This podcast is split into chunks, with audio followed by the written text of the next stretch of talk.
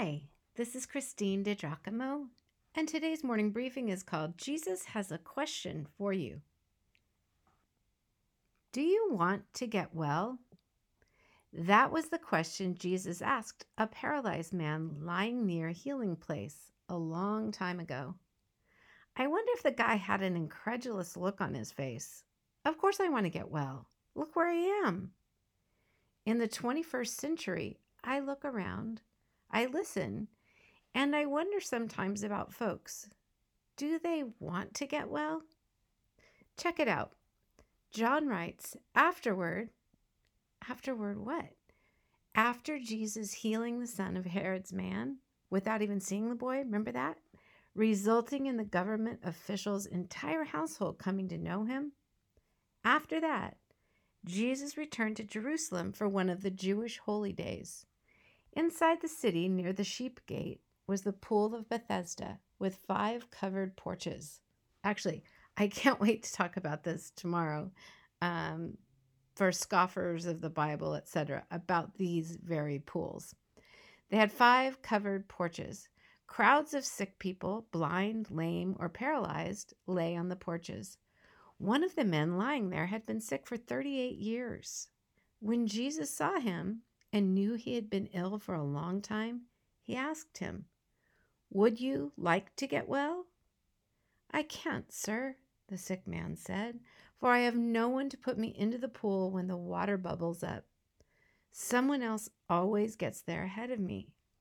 Jesus told him, Stand up, pick up your mat, and walk. Instantly, the man was healed. He rolled up his sleeping mat and began walking. But this miracle happened on the Sabbath, so the Jewish leaders objected. They said to the man who was cured, You can't work on the Sabbath.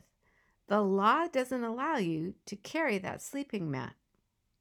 But he replied, The man who healed me told me, Pick up your mat and walk. Who said such a thing as that? They demanded. The man didn't know, for Jesus had disappeared into the crowd. But afterward, Jesus found him in the temple and told him, Now you are well, so stop sinning, or something even worse may happen to you. Then the man went and told the Jewish leaders that it was Jesus who had healed him. So the Jewish leaders began harassing Jesus for breaking the Sabbath rules.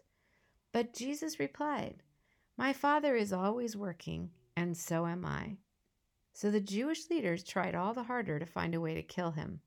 For he not only broke the Sabbath, he called God his Father, thereby making himself equal with God.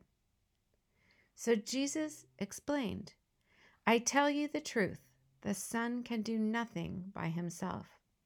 He does only what he sees the Father doing. Whatever the Father does, the Son also does. That's John chapter 5, verses 1 through 19 from the New Living. On this day in Jerusalem, the lame man woke up and thought it was going to be just like every other day. If the stream bubbled up water at the Bethesda pool, he would struggle and strain to get to it. But like every other day, for more days than he could count, others would rush before him. There just was not much hope for change. But if he left the pool, there was no hope at all. Then Jesus. Of course, he did not know Jesus when he addressed him and said, Would you like to get well? That really is the question, though, isn't it? Hmm. People take pills, run to doctors, try fads, but I sometimes wonder do they really want to get well? Sometimes getting well takes work. Getting well takes realizing what has made us sick. Things like stress, bitterness, guilt, unforgiveness, even unrealized dreams that have made us sick at heart. Then there are bad habits, unhealthy relationships, and not seeking God's healing for our souls.